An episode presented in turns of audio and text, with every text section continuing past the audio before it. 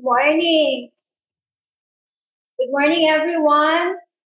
Welcome to CEO Insights Asia Executive Series Principles of Scaling. Today's topic is um, getting started. I am your host for today, Mel Medrano, Chief Visionary Officer of Gramworth Enterprises Incorporated. We are the proud product owner of Foligo All-Purpose Prebiotic Powder. Okay. So for today, as our topic getting started, we um, the key objective of today's webcast is to install three basic building blocks of execution. Well, it's easier said than done. I am so sure about that.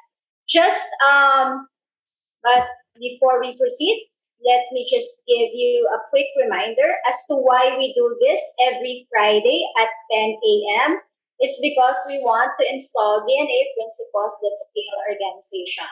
I kid you not, we do this every Friday, in every Friday at 10 a.m. May it be Friday the 13th, just like now, or Good Friday, nandito pa rin kami, we will do this, and we will keep on doing this. So, see you and join us. So, for all the participants here at Zoom, we have 9,000 participants here.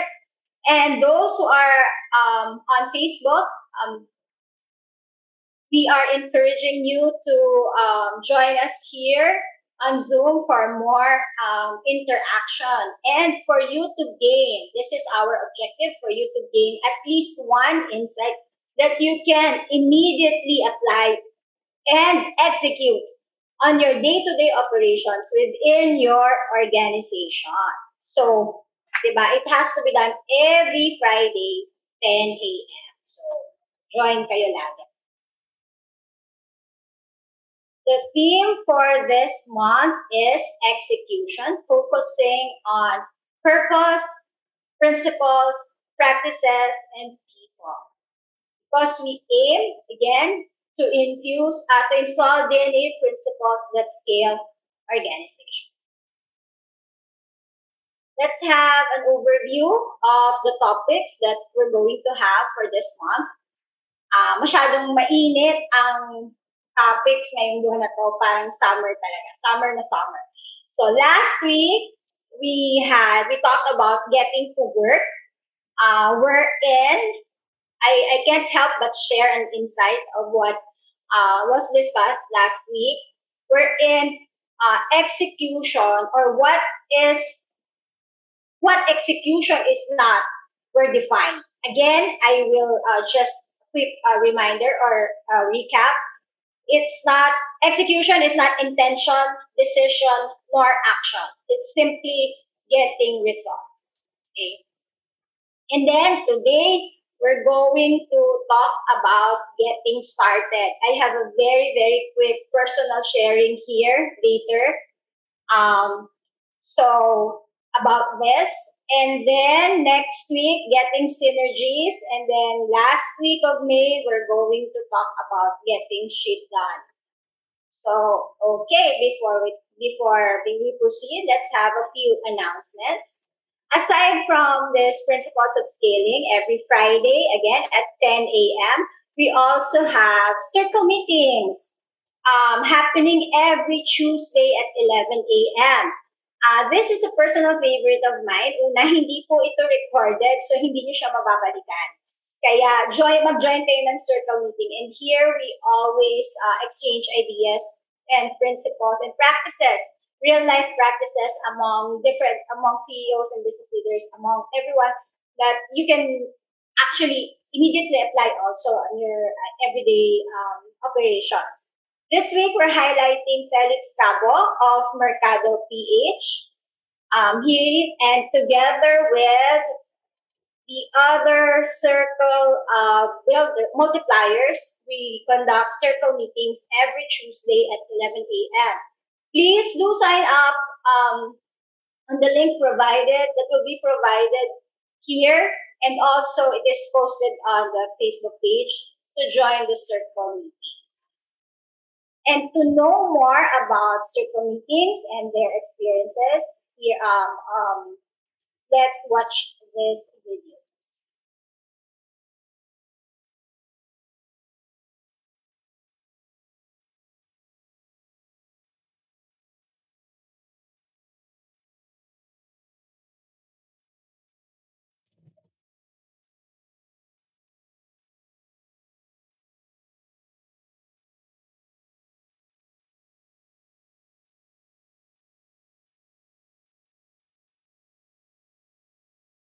Execute sa mga tasks to gain result. This platform helps me to operate my team with excellence and in system. You will actually gain more learnings from other mistakes and CEO circles will infuse you with ideas that can build long-lasting companies.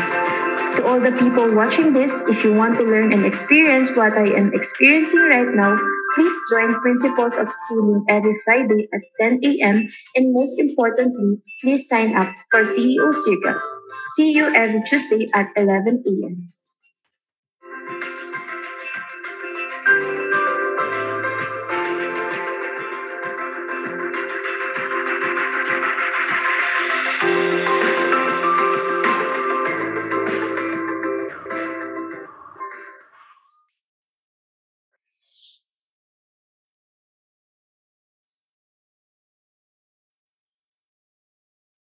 Okay, another another thing that we also do here is multiplier mastermind. So later, uh, we're going to have um, at 4 p.m. We move it a little bit.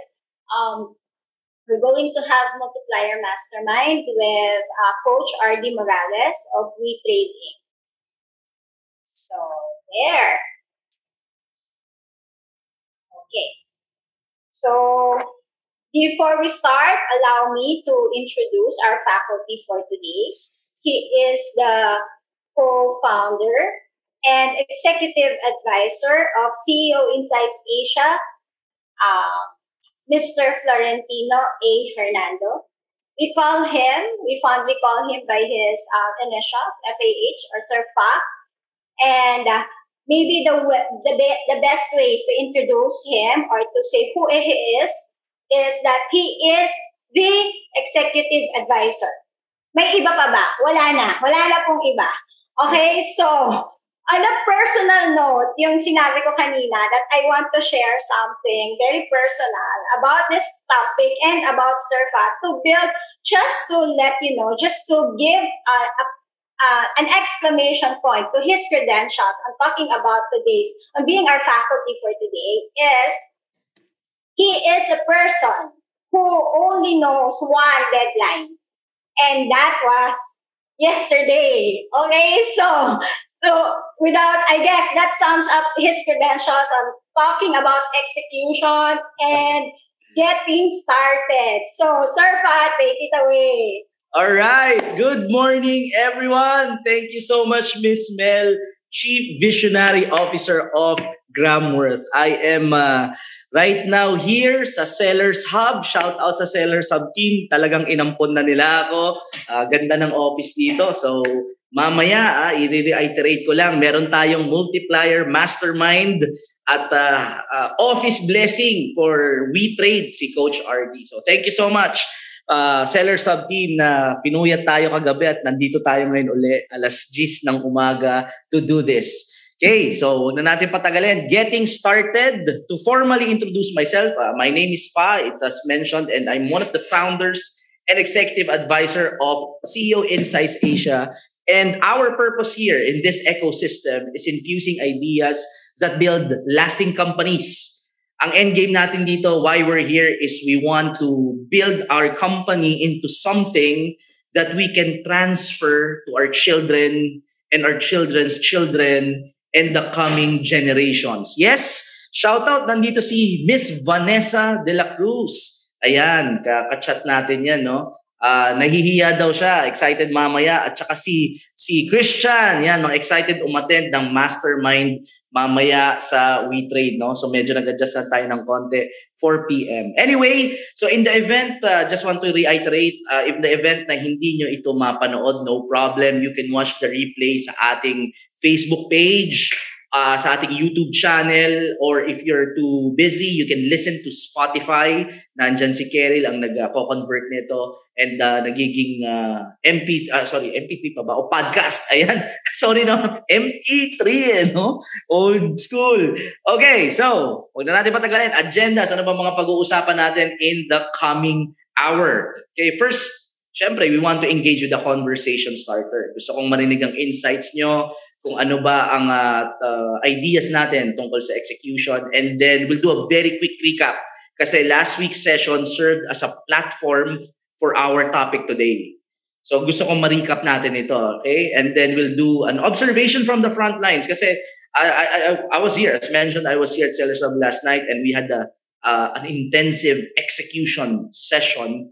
And um, I realized na for me, execution is second nature. It's like breathing sa akin. No? So it's so normal na hindi ko na napapansin na it's not actually normal to a lot of people. It's like I'm a, I'm a fish in the water.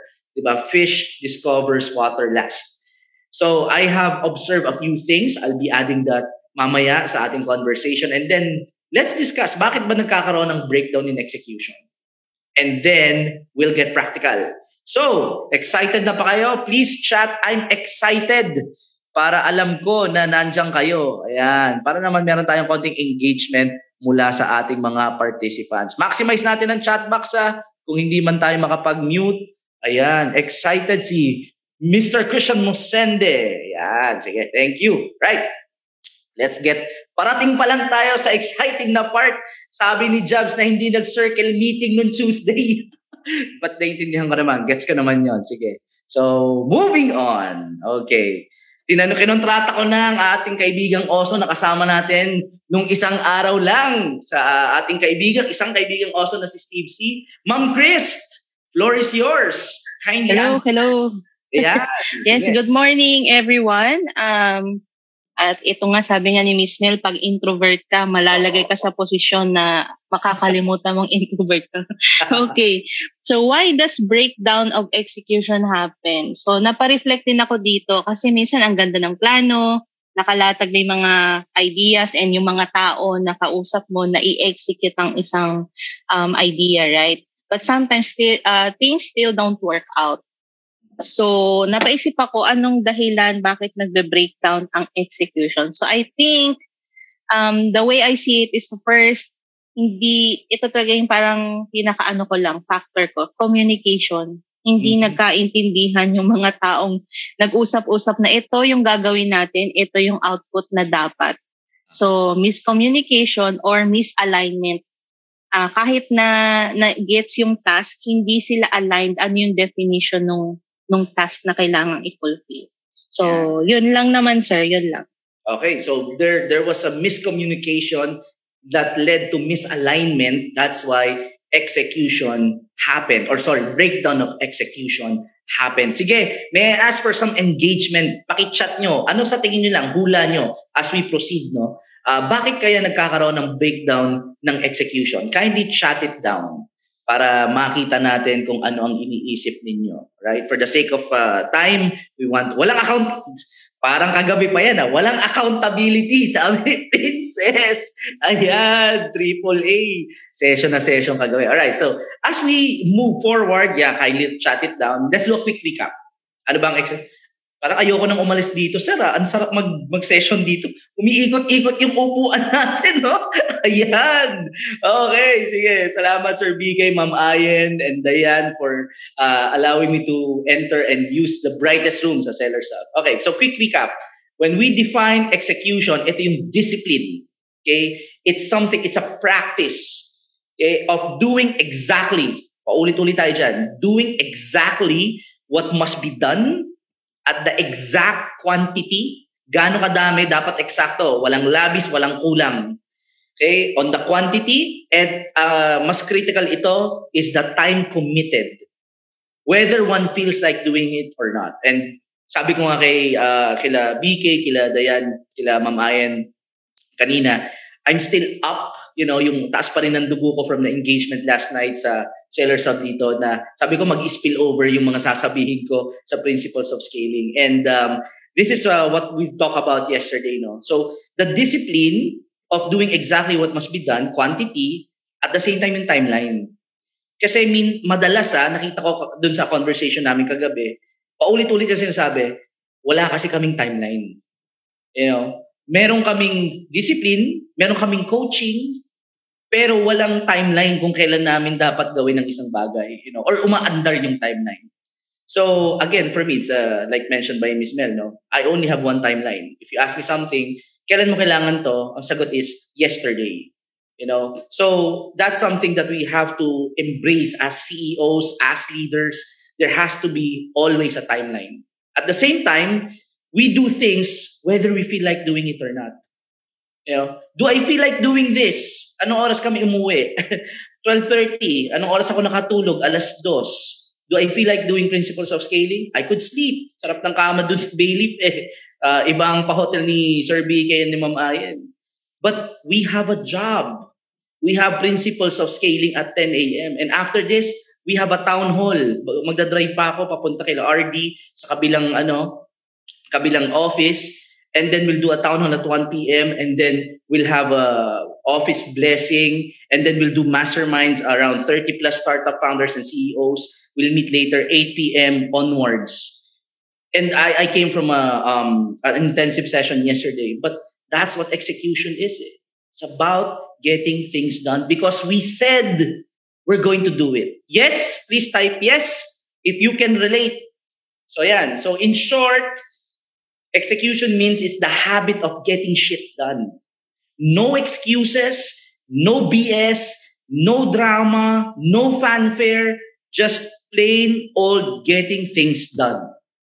That's execution. Yes, okay, medyo intense, no? Sabi sa inyo, papunta pa lang tayo sa exciting part, eh. Ayan, no drama. So, ano ba yung, ano, why execution matters? Three things. Number one, it makes things happen. Execution is the bridge that uh, helps us co- or, or that connects us from yung current reality at saka dun sa dream natin. If we want something, we dream of something, it's the execution that will connect what is currently right, you know, what is the our current reality to our dream. That's why execution matters. It, it makes things happen. Second, execution makes things better. No amount of strategic planning, no amount of creative thinking can make things better until we do it. Ba? If it's in our head, it doesn't count. Good intentions, no matter how good, don't count. Only execution matters. Yes? Diba? medyo nag-iinit na ako ha. Wala pa tayo sa ano. Recap pa lang to. Okay, the third one, execution makes things cheaper. Eh, kasi pag, pag meron ta, flex tayo, flawless execution, flex, isang, well, hindi na ulit ng trabaho. Mas mura, di ba? Kasi magpapagod, gagawa ng kakailanganin ng materyales, oras, tapos palpak. Uulitin natin yun. Magastos pag ganun. You know, so execution make things cheaper. If we do it right the first time, mas less ang cost natin. Please type cheaper para alam kong nandiyan pa kayo. Ayan. There we go.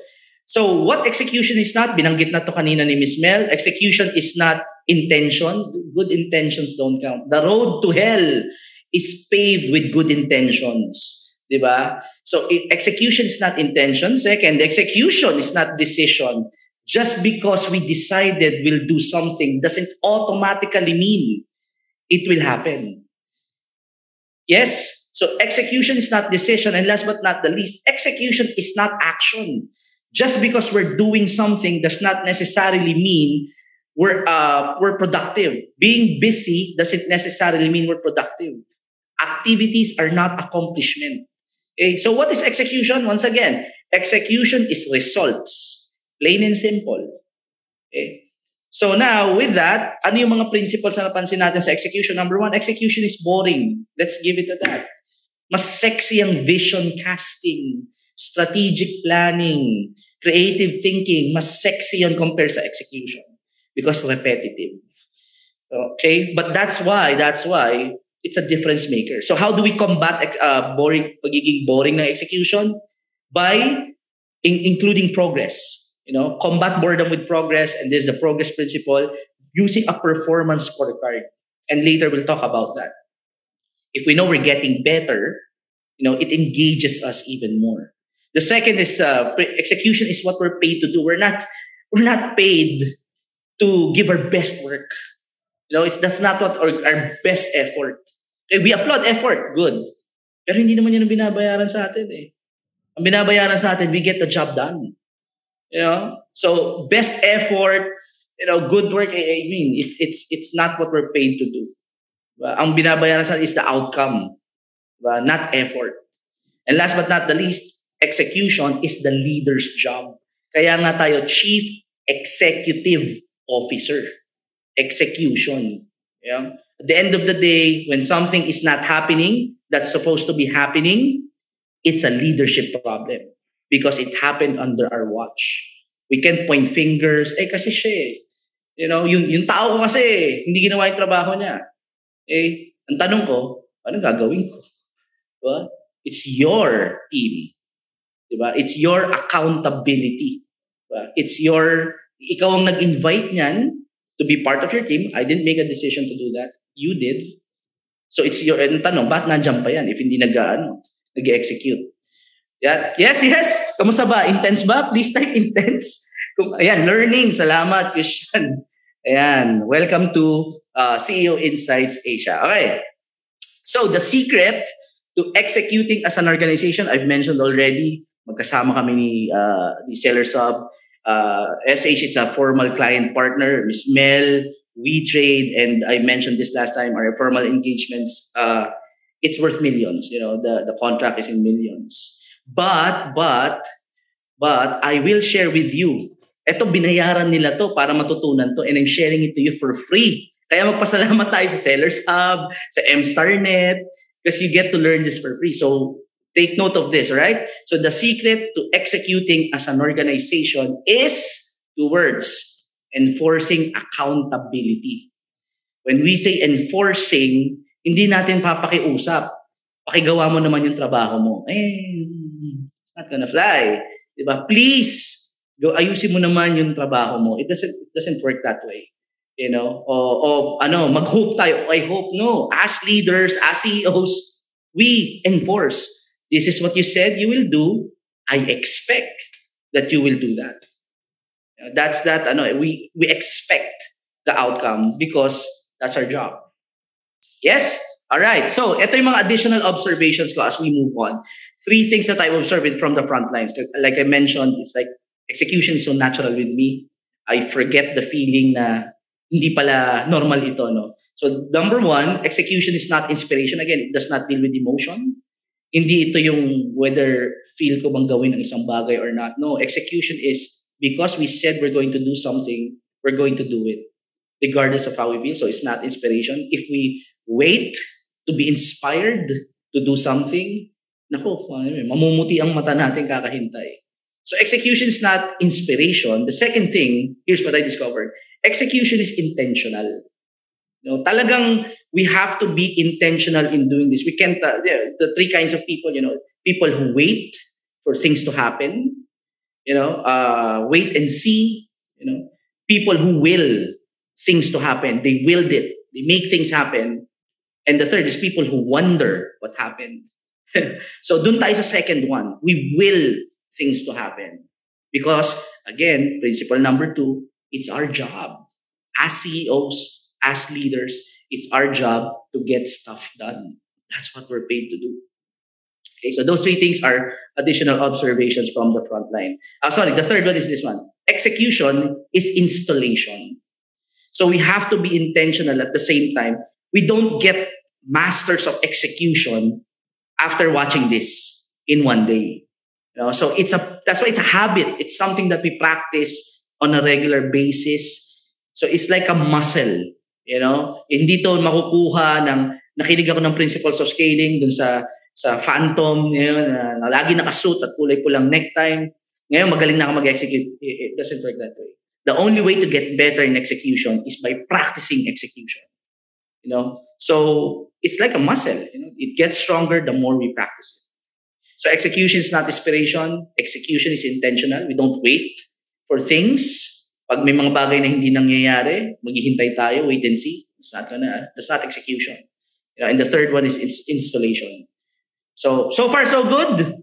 Uh, please type yes if uh, you're with me and you still are learning. Yes. Okay. Engage sila. Intense ba? Sorry naman. Alam niyo naman, topic natin to eh. Okay. So, Here's the answer to that question kanina, no? Why execution breaks down? And I'm gonna put some facts and figures into this one. Okay? Let's put some data into this one. Harris Paul did a data set. And these are the four reasons why execution fails in an organization. Number one, only 15% know the top priority of the goal. uh, the top priority of the organization rather. Imagine 85% of the people inside an organization don't know kung ano yung goal ng company. No wonders, di ba? Kaya walang execution. Why? Why is it this way? Either there's no goal, it's not written down, or there's too many, or the third one, it's uh, pabago-bago, and last, it's often under-communicated. Kagaya ng binanggit ni Ma'am Chris. No? So, there's no goal, there's many goals, so sobrang dami, nakakalito, and uh, pabago-bago, at kadalasan hindi pa nako-communicate. So this is one of the reason why uh, execution breaks down in an organization. Number two, only 19% are excited about the goal. So why is this the case? Because usually there's no conversation. And when we were having this uh, session last night with the with the mancom of uh, seller sub, no, we're saying that these targets there has to be a conversation. We're not saying, oh, ito yan, hit or miss to. Bahala kayo sa buhay nyo, sink or swim. No, there has to be a conversation because that creates ownership. Know, so we want to have a conversation. This is the target. How do you feel about it? Tingin mo, kaya natin to? Yes or no? So if not, okay, bakit kaya? Okay, baka masyadong mataas. Diba? So let's have that conversation. So that's how we create ownership and uh, from the ownership comes passion. Ayan. Uh, about the third one? 49% are of the time spent on pursuing goals because na-overcome ng urgent yung important things. Diba? There are two different things, the urgent and the important. Those are two different things. Usually, the urgent, uh, the important becomes urgent dahil hindi nagawa. Kaya nagiging urgent. Ang nangyayari, firefighting. Diba? At ayaw natin nun para tayong bombero. Reactive. Diba? Instead of proactive, we're reactive. And last but not the least, 49%. So uh, over half don't know what to do. They they know what the goal is. They're excited about it. They want to spend time pursuing the goals. I just don't know how. Ano ba ang kailangan kong gawin para ma-achieve natin yung goal na gusto natin mangyari as an organization. So in summary, ito siya. No clear goal. Di malinaw. From the top and even to the front lines. Especially in the front lines. Because the front line impacts in a, in a very real sense impact the bottom line. So there's no clear goal. There's no passion for the goal because there was no conversation. Less time spent on the goal, urgent over important. And last but not the least, no idea what to do.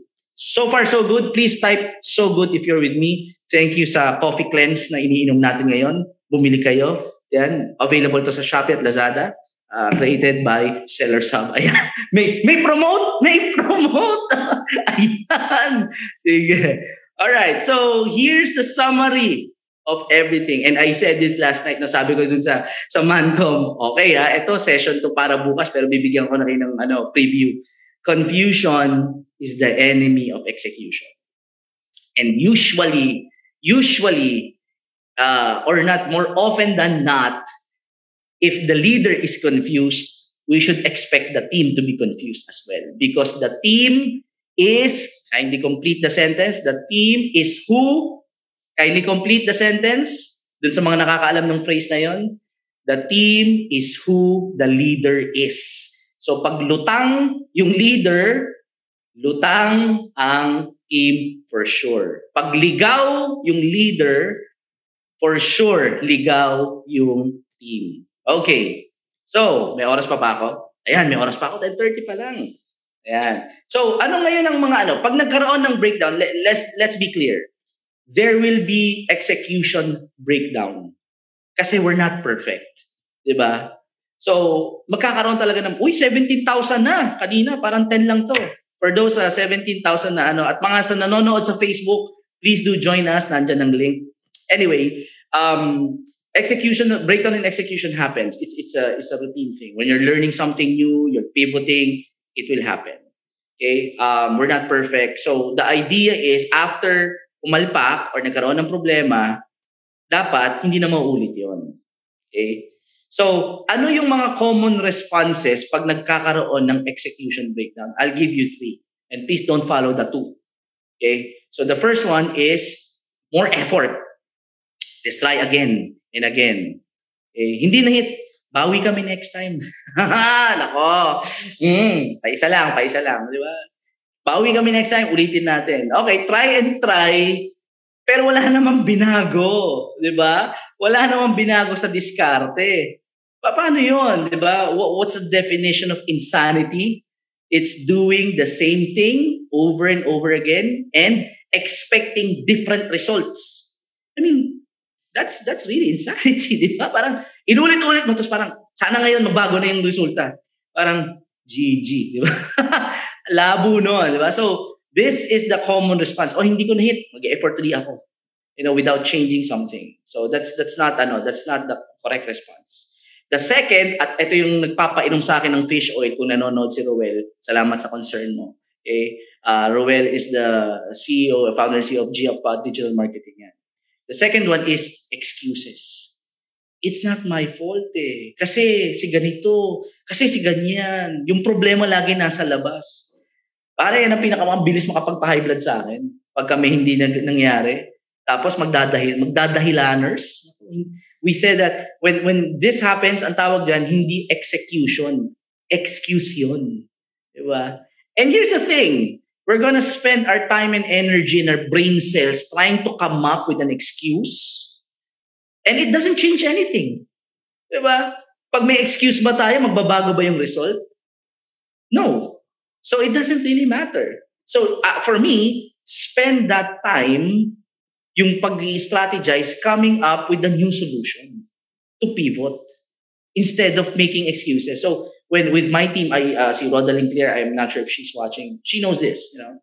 If something's happen, something happened. Like Karen na lang, Karen, for example, we had this uh, one time, the one move one time, and he said, "Sir, no excuses. I made a mistake. It will not happen again." Okay, tapos na. Move on tayo. Kasi, eh, diba, parang what's the point dwelling into something that already happened? We can't change history unless you're, hindi ko na itutuloy yun, di ba? We're gonna change history. But you get what I'm saying? Di ba? Wala na tayong magagawa ron, tapos na yun eh. So, we spend the brain power natin strategizing to find the next solution or the better solution if something didn't uh, happen according to our plan. So the second is excuses. You know, that's the fastest way to lose a job when you're working with me. you know, uh, make excuses. Diba? Just and the, the, the third one, the, the fastest way for me to to earn my respect is this one: embrace it, and then answer this question: What do I need to do differently? Shoot to the roof ang respect ko for people who say, "I made a mistake. I'm embracing it. This is what I'm going to do." So that hindi na to mauulit. You know? And for me, for me, ah, that's the highest compliment you can get from me. If I say, I mad respect. You know, yeah, akin sir. Yan, akin to. You know, tapos na tayo nun. Wala nang problema yon, di ba? Move on na tayo. Just give me your your proposal on how we're going to move forward and that's that. Because mostly kayo nasa ecom. And um, sa ecom, this is what we learned when we visited Steve C. If you're you're following me or si BK, you know we visited Steve C and I'll share something about that later. But one thing I learned kay Steve C is six months is like six years in the ecom industry. Sobrang bilis ng ecom. So you have to pivot quickly. You know, I guess no one, ano, no, no wonder na kaya most of my engagements right now are puro ecom. Kasi, you know, fast-paced. Eh. And uh, the way we do executive advisory, you can strategize weekly and pivot regularly. So there, moving on. So you can we can uh, um, make more effort. We can make excuses, or we can embrace and pivot. Okay. So those are the three things, the common responses to uh, execution breakdown. Now, I want to touch on what I learned from Ray Dalio. Kilalang kilala natin to. If hindi mo kilala si Ray Dalio, pinapakilala ko siya. He wrote a book entitled uh, Principles. And one of the inspiration that I uh, had when I write my ebook, The Principles. So this is the five pillar of success na alive na alive dito sa Sellers Hub. Uh, everybody knows this here. And uh, we want to uh, in, in share this with you. No? So sabi ni Ray Dalio, the first is establish clear goal. Okay? It's very important that you know what you want. And isa pang sinabi niya ron, um, don't be concerned about how you look like. be concerned more about achieving your goal. So first establish a goal and then step two, when you establish a goal and then you do it, you will encounter problems. It's common. Diba? So after encountering those problems, the third step is diagnose. Ano nangyari? Ba't hindi ko na-achieve yung, yung goal ko? You know? And then fourth, after diagnosing, getting the root cause, but the five whys, di ba? Why? Why ganito? After that, ay, siguro ganito. Okay, why? Why, why, why? After getting that, after getting the diagnosis, you design the next steps. And then execute, do it again, which will become the next cycle of growth. Because now, after doing it, you've uh, achieved your goal, you'll set your next goal, and then you'll encounter problem. So, pag ganun siya, paangat siya. Okay? This is the five pillars of success. And number four is very critical. I said this last night, di ba? And I've said this in the other webcast that we did. The most important move we will ever make is always the next one. Because what happened in the past, it's done. Now, present is the reality. We embrace it. And with this current reality, what do we need to do right now to achieve our goal? Yes! Power? Please type power if you're with me. Habang nagsisip ako ng Coffee Cleanse by Seller's Hub. okay. There. So, Getting practical na tayo. Oo, maaga. I still have time. Sulit, sulit. Please type sulit if you are enjoying this webcast. Yan. Para alam ko na. Sulit, di ba? All, all caps. Yan. Para ano, attend, attend kayo ng mga webcast natin or panoorin. Panoorin niyo yung ano, yung mga previous uh, episodes natin. Okay, so let's get practical. Okay? how do we install the building blocks of execution in an organization? Sa organization natin, sa inyong mga businesses, sa inyong mga non-profit, sa inyong mga faith-based, whatever the case may be. Okay? So I'll just give you three M's. Okay? So the first one is measurements. Create performance scorecards. At alam na alam ni Kristo at ni Miss Mel ito. Dahil ito yung nakaburyong sa kanila. ang paggawa ng scorecard na according to Miss Mel, ay every executive advisory namin ay para siyang nag-MMA. so we have to create a performance scorecard. And when I ask, why do you think critical ang performance scorecard? It's because you will know how you did a good job. Plain and simple. Diba? Tama nga naman, kung wala tayong performance scorecard, how do we know if we're doing a good job? And not just uh, a performance scorecard is in each and every role of your organization. Ito ang ginagawa namin. You know, sa MSTAR, sa WeTrade, sa Sellers Hub.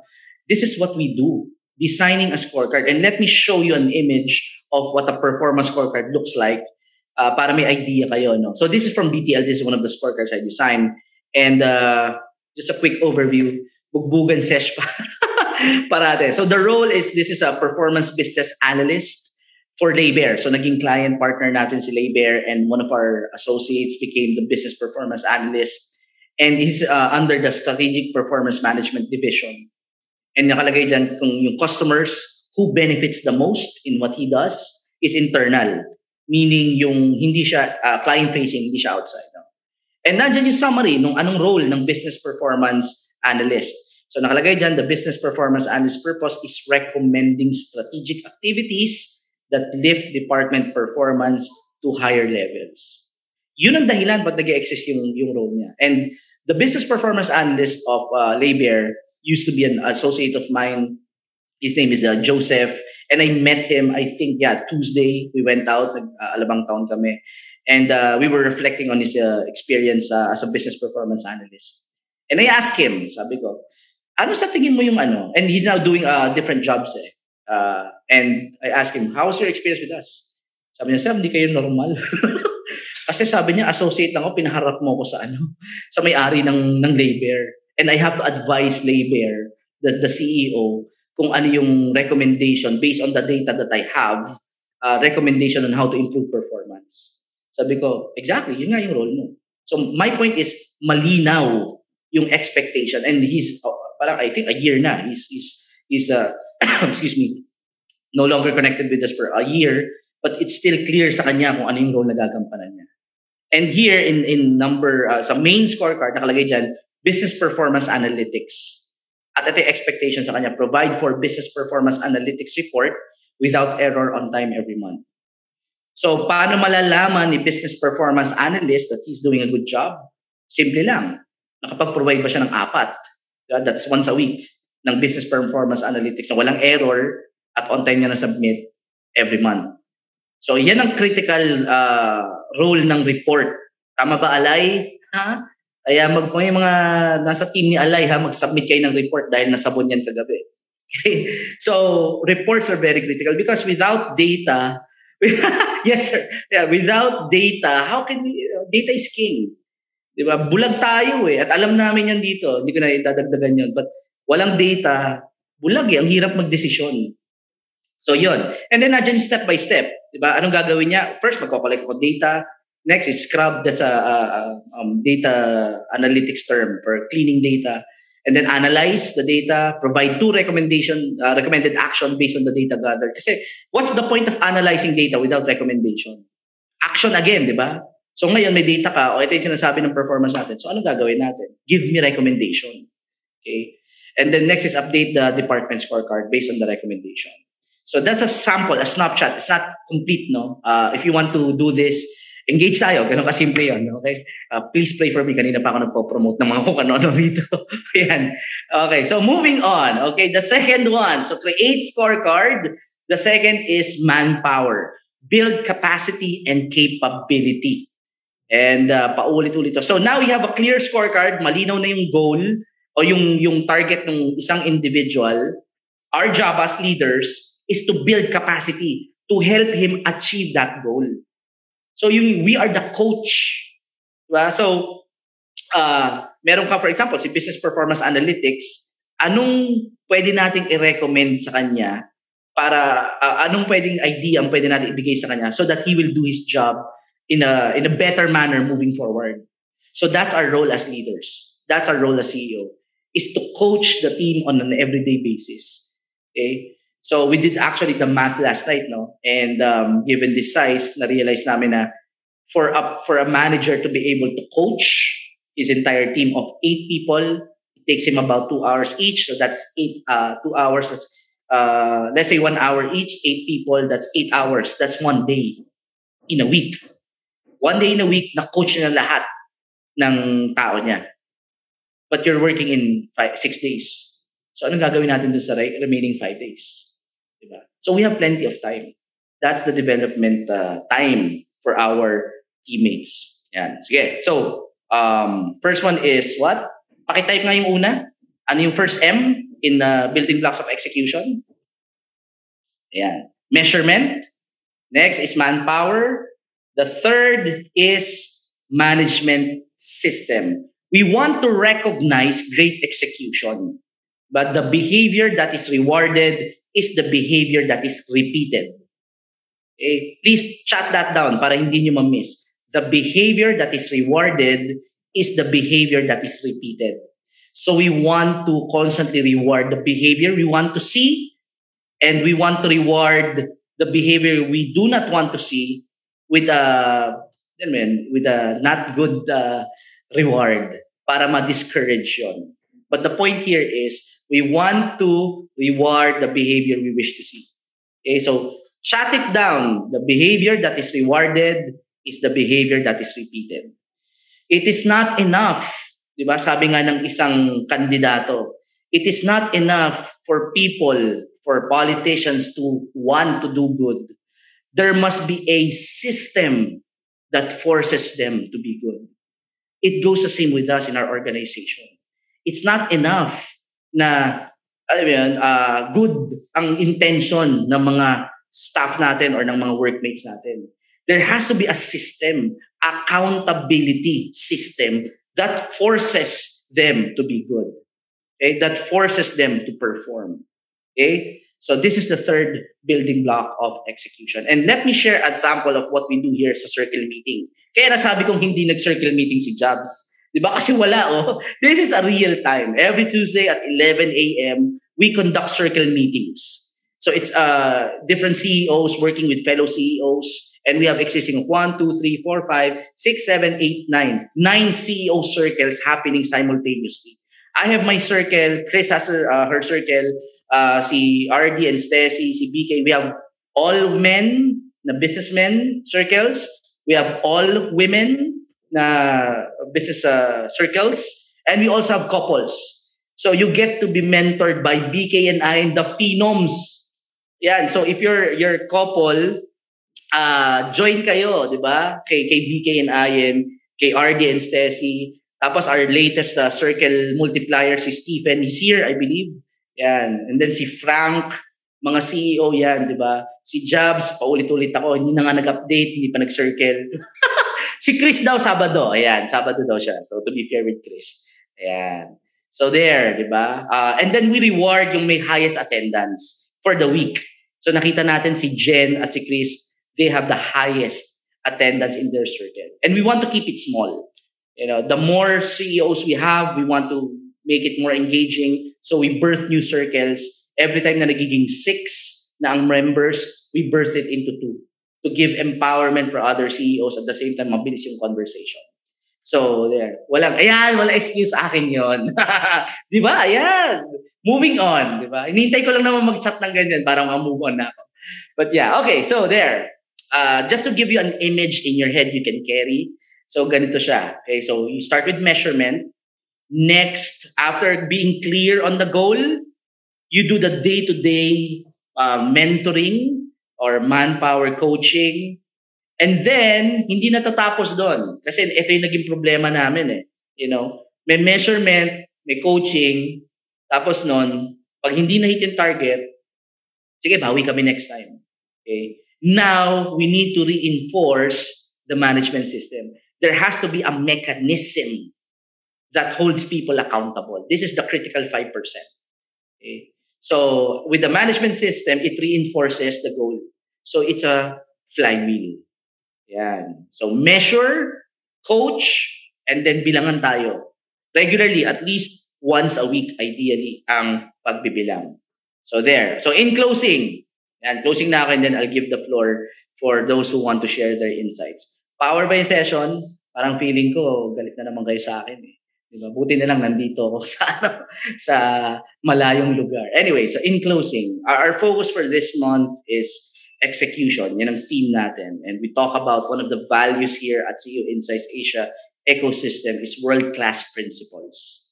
Okay? So yun yung gusto natin. Yung mga principle na hindi, ano eh, hindi pitchy-pitchy lang. You know, we want to um, infuse the people or the CEOs and leaders in our circle with world-class principles. And that's how we change the ballgame. So Let's be clear. Just in summary, the first step is to create alignment, which is clarity on the goals. Dapat, uh, if you're a CEO and you have 10 direct reports, yung sampu na yun, malinaw pa sa liwanag ng araw kung ano yung goal nila. And nothing is more clearer than a number. Okay, so there has to be a number. Pagka sinabi natin, improve the performance of my department, wala, good luck doon. You know? Kasi walang number eh. Paano, paano mo nasabing nag-improve yung performance ng department? You know, it should be in VNT format. So alignment creates clarity. And then the second is agreement. Diba? There has to be an agreement. And agreement is, there's a sense of commitment. Diba? Nag-agree tayo. Ayaw natin na, you know, we don't want to be an excuse kaya hindi nag-execute. Ay, hindi ko alam kung anong goal ko eh. You know, we don't want that.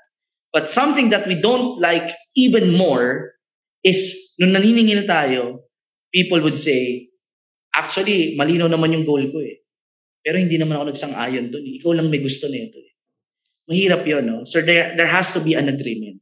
Okay? Because a commitment creates ownership. And in execution, your word is your bond. That's why ako, I commit. On, ano, I, I, this is what I do. My practice is, I commit kung kaya ko. Pag hindi ko kaya, I say no. diba? Kasi it's better to say no now than in the middle of the game, nagkakasunog-sunog na, tapos sasabihin natin, Actually, hindi ko naman talaga gusto eh.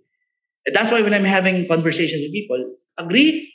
Eh, malinaw to, okay sa'yo. Walang problema kung ayaw mo. Kasi mas gugustuhin kung tumanggi ka na ngayon, kaysa sa gitna ng laro, biglang sasabihin mo, hindi ko talaga gusto to.